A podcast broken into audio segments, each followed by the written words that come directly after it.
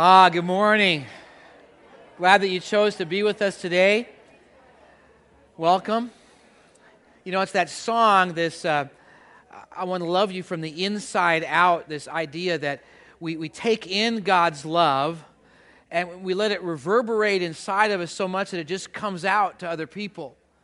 You know, like Dean with Elise in the story, or like, like others that have done throughout the years and centuries, and, and maybe even you, that it's this love from God that, that we are to take in and to give out uh, to our neighbors, as Jesus challenged us in the story of the Good Samaritan. You know the story, it's Luke chapter 10. Uh, Jesus is having his ministry and he's going about and, and, and he's creating quite a ruckus in the religious right because he's not quite following their rules.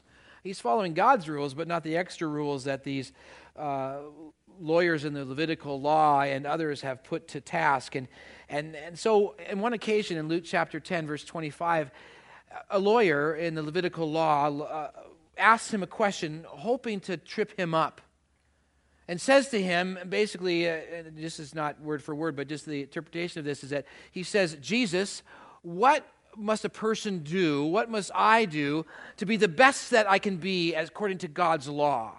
What is it that I need to do to inherit eternal life, to live now like I'm living in heaven? What do I need to do? And Jesus, being the, uh, the, the the great teacher and leader that he is, he says to the lawyer, uh, Well, what does the law say? Oh, and the lawyer is all excited. You know, I know the law. And so he quotes the law. You know, you love Lord your God with all your heart, mind, body, and soul, and to love your neighbor as yourself. And Jesus says, You've answered correctly. Go and do it.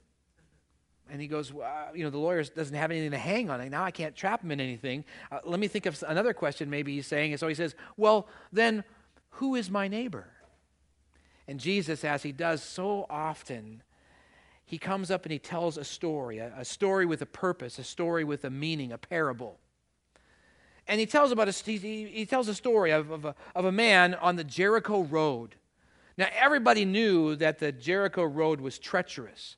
I mean, you know, in the, in the Jerusalem Times, there was always an article, you know, police blotter, things that happened on the Jericho Road. And so everybody knew this was a, not a nice road to travel. And so the people listening to this story could, were right there with Jesus. Yeah, we know about the Jericho Road. Well, he says, A man was traveling on the Jericho Road and came upon robbers. They beat him within an inch of his life, stripped him of all his money and most of his clothes, and left him to die. Well, on this road, coming from Jerusalem to Jericho, is a priest. And they're going, Yeah, the priest. He'll know what to do. He's really good at understanding all of the things of God. He leads people to God, this priest does. He's dedicated to God. He'll do what's right. Well, Jesus says the priest sees the man lying on the road, maybe even in his own blood, and, and steps on the other side of the road and walks on. Uh, well, a, a, Levite comes up uh, uh, from the uh, order of Levites, these, these uh, helpers to the priests who would come and aid you in worship when you go to the temple. They would help you handle your goat or your turtle doves or whatever you needed to do to sacrifice or, or help you in understanding what to do in worship. They are great helps in understanding how people should get to God and travel to God. And yes, okay, now this Levite, they're the ones that are going to help this poor man.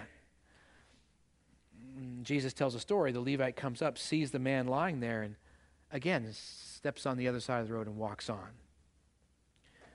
He says, Then a Samaritan shows up. And people are going, oh man, what's a Samaritan going to do? There's such angst between Jews and Samaritans. The Samaritan's probably going to come and kick the guy until making sure he's dead or spit on him or worse. No, but the Samaritan sees the guy lying there, stops, bandages his wounds, pours oil and wine on them, and wraps them up, puts him on his donkey, carries him to the inn takes care of him all that night and then gives the, the innkeeper more money as he has to travel off to do something else. And he says, When I come back, I'm going to give you more money that you need to, be able to help you because that's what we're supposed to do. Jesus says to the, to the lawyer, Who is the one that showed mercy? Who is the real neighbor to this uh, one who's stripped and laying on the side of the road? And the lawyer says, Well, it's the, the one who helped him. And Jesus said, That's it. That's your neighbor. Go and do that to your neighbor.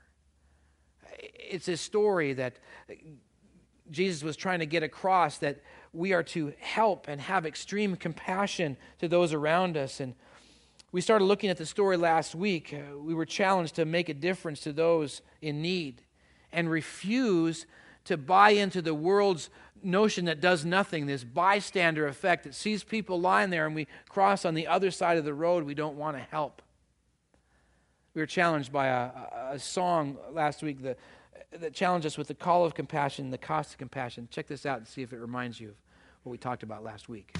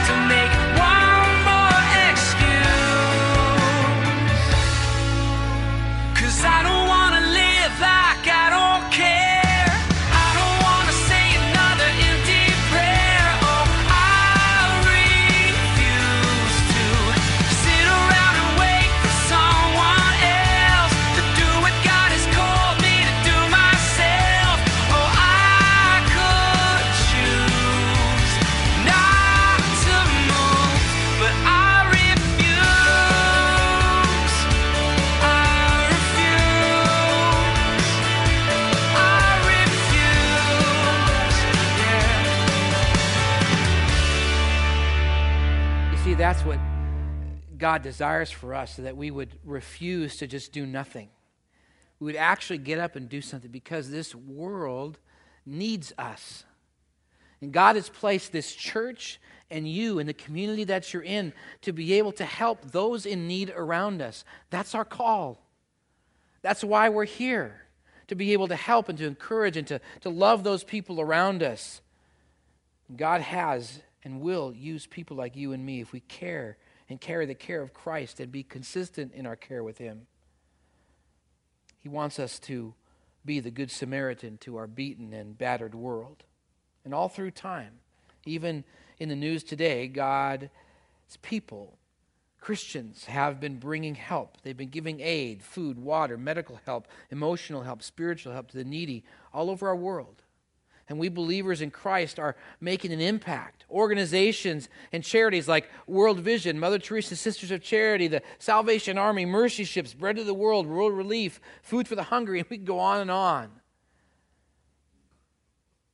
There are soup kitchens and, and thrift stores and ministries in every community because Christians are making a difference. And even one of this nation's godly values that is still practiced is to give aid to hurting countries. You see, when there's a natural disaster or an issue, the United States is the first to arrive. Other countries just step on the other side of the road and walk on. Not all, but some. And yet, wherever God's people are, there is a willingness to care like Christ. Christianity has shaped our world, and people are helped. And yet, there is so much more to do right here at home, like in Cypress and Buena Park and Anaheim and Stanton and Garden Grove and La Palma and Cerritos and Long Beach and Lakewood and Hawaiian Gardens and Los Alamitos and Seal Beach and all the rings of communities that surround our church. Jesus is calling us to ministries of mercy, to extend extreme compassion. But the question comes how do we care? How do we re- remain consistent and refuse to give in to that walking by? Well, another look at this incredible parable reveals how and some practical ways to reach deep and to live with extreme compassion. So, if you wouldn't mind just standing one more time with me and let's pray.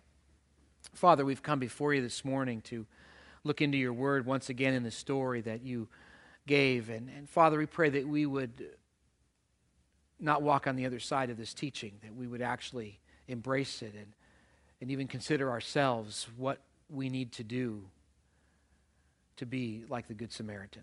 Help us, Father. We pray this in your Son's name. Amen.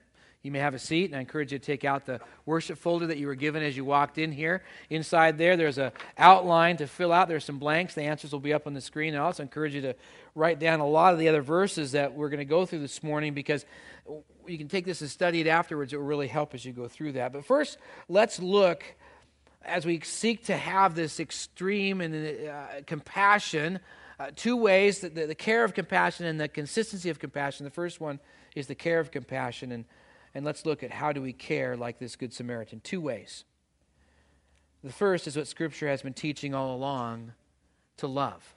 Leviticus 9:18 says, "Do not seek revenge and bear a grudge against one, uh, one of your people, but love your neighbor as yourself." Uh, to love is to love your neighbor as yourself. As the, the lawyer responds to Jesus uh, in Luke chapter 10 on what does it take to be a true follower of God, he says this Luke 10 27. He answered, this lawyer answered, Love the Lord your God with all of your heart and with all of your soul and with all of your strength and with all of your mind, and love your neighbor as yourself. Jesus affirms that the idea that we are to care is to show love by teaching this parable, that we are to love our neighbor as ourselves. If you want to find that exact wording, love your neighbor as yourself, write down these verses Romans chapter 13, verse 9. Galatians chapter 5, verse 14. James chapter 2, verse 8. All of those say, love your neighbor as yourself.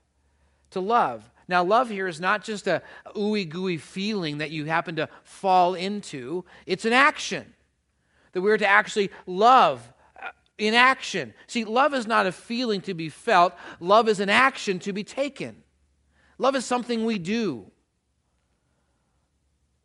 It's a choice to act a loving way towards another person. If you want to know where to find that, write down 1 Corinthians chapter 13, verses 4 to 8. It's the love chapter. love is patient, love is kind, and you can go all the way through there and look at it. It's how God loves us, and we're to love other people in that same way. That same love that we should have between friendships and marriages and all of that. It's that, that wonderful love.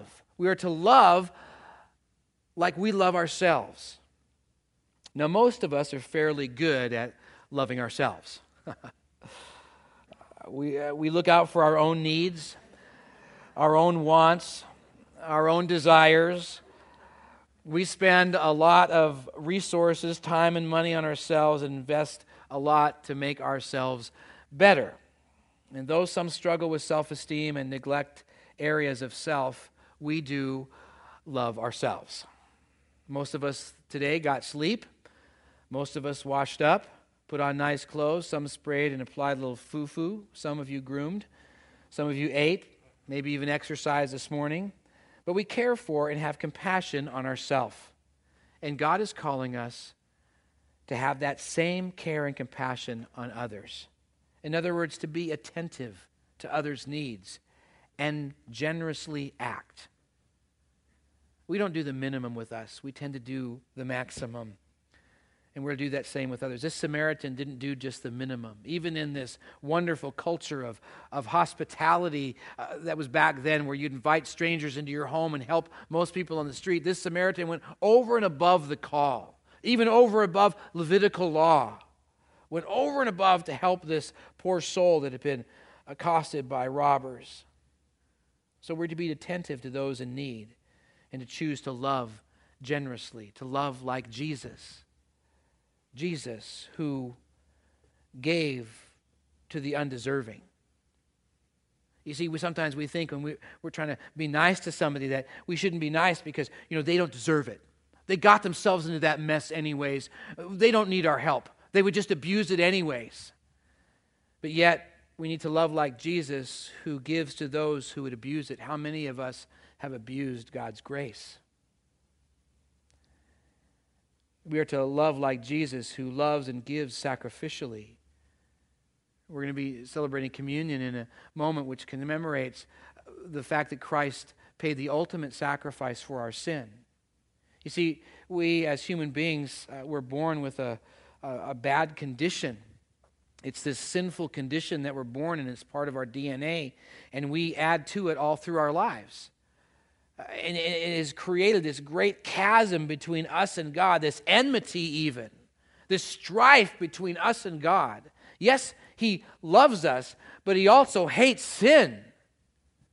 And we are just fully engulfed in it. I'm kind of even playing in it. And it's part of our life, and it's created such a distance between us and God that though we try all that we can to go to church and be the good Samaritan and give money and help out and study the Bible and memorize it and all the good, Bible studies, it doesn't take care of that sin. It helps us be a better person, but it does not take care of that sin. There's only one way to deal with that sin. Jesus is the only way. He's the one who, who bridged the gap through his death. When he died on the cross, he paid the penalty for our sin and because of that death on the cross, he now bridges that gap between us and God. And God no uh, longer sees our, our sin, but he sees his perfect son in our life. And how we benefit from that or how we believe that is not just simply an intellectual understanding of the fact that Christ died for our sin. It is a belief, a belief that moves us to action. It moves us to a confession, a confession that we're sinful. It's a confession that we need a Savior. And it's a confession that Christ is that Savior. And then it's a commitment to live life His way. That's what belief means. You see, the Bible says even, even the demons believe, they have intellectual understanding of what Jesus did on the cross, way more than we do. But they don't really believe, they haven't really embraced the truth of what Christ did on the cross. Because they haven't confessed their sin. They haven't come to that place where they confess Christ as their Savior, and they haven't confessed and lived life His way. When we do that, we take in the love of God. And it just permeates our life so much now that we are to, to love others with that same love, the same kind of love that Christ loved us with. We are to love others. And so will you love your neighbor like you love yourself. That's how we care, is to love. As well, how we show care, the care of compassion, is to see. Look at your Bible. Open it up to, if you haven't already done so, to Luke chapter 10, verse uh, 25, but look now down to verse 31. It says, A priest happened to be going down the same road when he saw the man and passed by on the, on the other side. So too a Levite, verse 32, when he came to the place and saw him pass by on the other side, but a Samaritan, as he traveled, came where the man was. And when he saw him, he took pity on him. And we know the rest of the story. He helped out he saw the man. You see, the priest had a, a view of the guy, but did nothing with that view. It's like that o- opening music video that we saw. You know, that the guy passed by all those people. He never saw them. It wasn't until he began to recount that he doesn't want to be like everybody else and not care. And he saw the homeless man, saw the single mom, saw the widow, saw the young boy who needed a mentor. See, we need to see. The priest should have seen.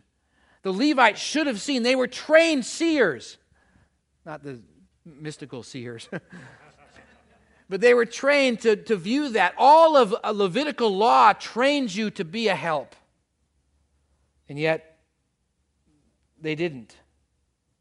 This unlikely soul did. You see, to see is to notice, to pay attention enough to get what's going on or to, to get what's happening, to see the need. Now, I'm sure you you guys are pretty good, attentive people. Let's see if you've passed this test. Check this out. How good are your powers of observation? How many passes do the players in white make? Pay attention.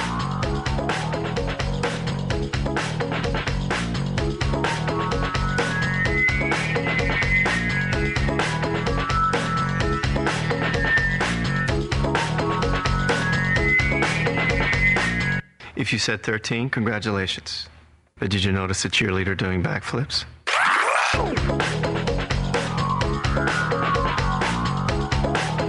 This awareness test brought to you by The Mentalist. Watch closely. Now, the first time through, how many of you saw the cheerleader? Oh, a few of you. Okay. Liars.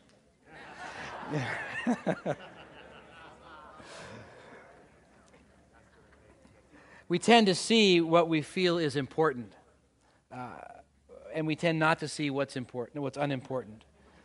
Um, if we look for a way to help people and to care for people, we will begin to notice needs. If not, we won't see them.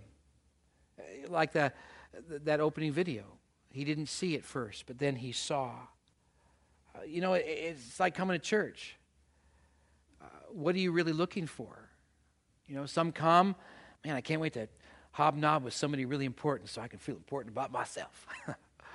some come, you know, I wonder who can meet my need. You know, some come, hey, how can I meet needs?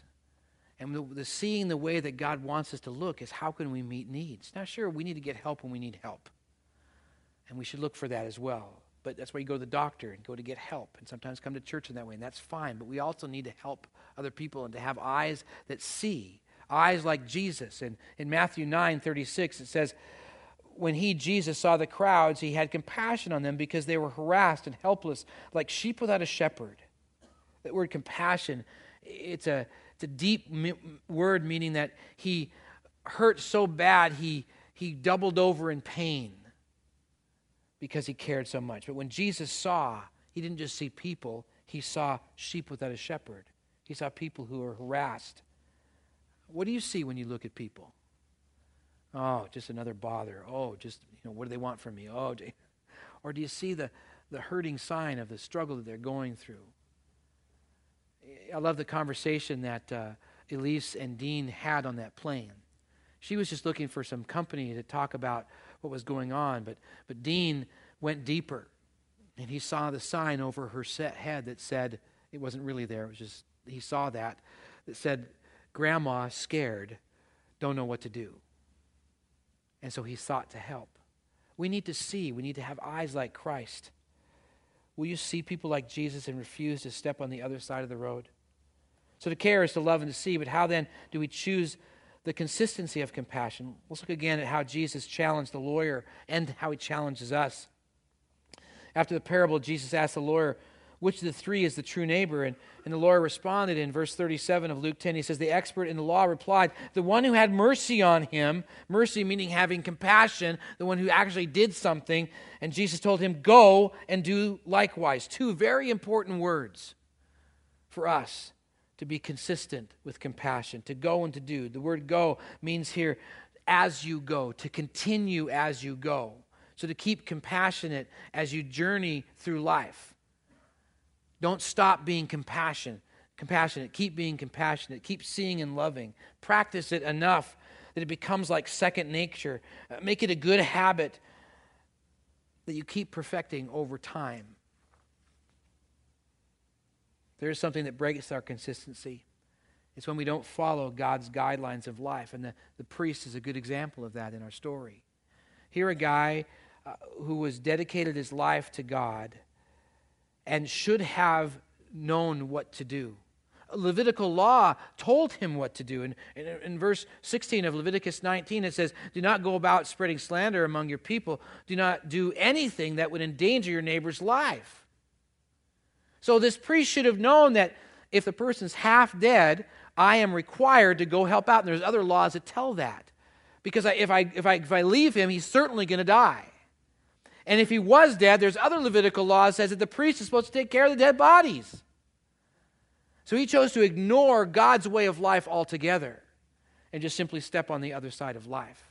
If you want to care consistently and you want to be a good Samaritan and have extreme compassion, then follow God's way of life. He's, it's written in His Word how we should live. There's great practical things to do if we just open it up and expand uh, on it and understand it in our heart and mind. The biblical code of ethics helps us. When we follow God's way of life, we will continue to care, continue to do the right thing. So as we live life God's way, go, practice compassion, and practice mercy. The next word to practice is to do. The word literally means to make happen. We are to make mercy happen. It's that initiating part of when we see an opportunity, we should make mercy happen. That's what we should do. Don't just think about it. Don't just talk about it. Don't just watch others do it, but us do it. To take the action, to, take the strides towards uh, some way of help, to do something. Yet there is one part of being active that breaks consistency is when we're so active. We're doing so many things that we don't have time to see or to, to love. The, both the priest and the Levite were living lives following God as best as they could. So they were doing their duties. And maybe they were so into their duties that they were burnt out that they just could not help. Or maybe they had gotten such in a rut that they could only do or see the things that they had already decided they would do. You know, we go to church, we go to Bible study, we go to small group, we get involved in a ministry, we do that choose the life, we volunteer, and soon we're doing so much we don't have time to really see or love. Or we get so wrapped up in our own life, the own busyness of our own life, packing in this and that and the next thing. We see it just as another task, so we step on the other side.